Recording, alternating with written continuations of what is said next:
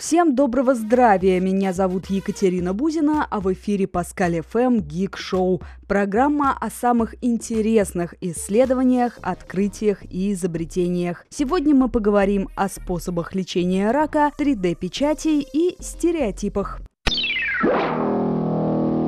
Вы знали, что через 20 лет пациентам не понадобится химиотерапия, чтобы вылечить рак? Добрую весть принесли британские ученые, которые сейчас изучают ДНК. Первые несколько сотен участников масштабного эксперимента из Лондона, Кембриджа и других городов уже пожертвовали свои образцы ДНК. Ожидается, что проект будет завершен к 2018 году. В течение следующих четырех лет исследование затронет геномы 75 тысяч пациентов с раковыми заболеваниями, а также их близких родственников. Великобритания стала первой страной в мире, которая запустила новый проект проект по сопоставлению геномов 100 тысяч человек, чтобы найти гены, отвечающие за рак и редкие заболевания.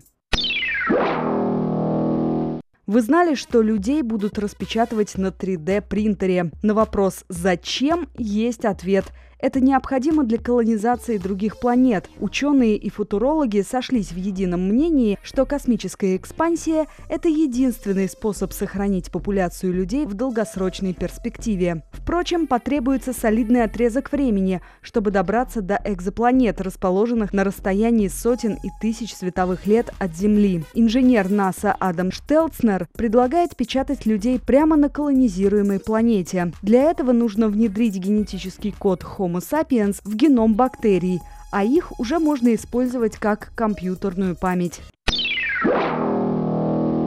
Вы знали, что стереотипы – это не всегда плохо. Психологи считают, что они значительно облегчают нам жизнь. Стереотипы помогают нам систематизировать, хранить и использовать информацию о других людях. Например, когда мы знакомимся с человеком, стереотипы дают нам некий фундамент, на котором мы можем начать выстраивать свое впечатление о незнакомце. Ученые провели лабораторные эксперименты, в ходе которых попросили добровольцев запомнить информацию об инопланетянах из романа, их индивидуальных признаках, и затем передать ее следующим участникам. Эксперимент походил на игру «Испорченный телефон». По мере того, как передавалась информация, то, что начиналось как хаотичные и случайные ассоциации, связанные с героями и их особенностями, постепенно становилось более простым, структурированным и облегченным для запоминания сообщением. Мир интереснее, чем кажется. С вами была Екатерина Бузина. Слушайте Паскаль ФМ.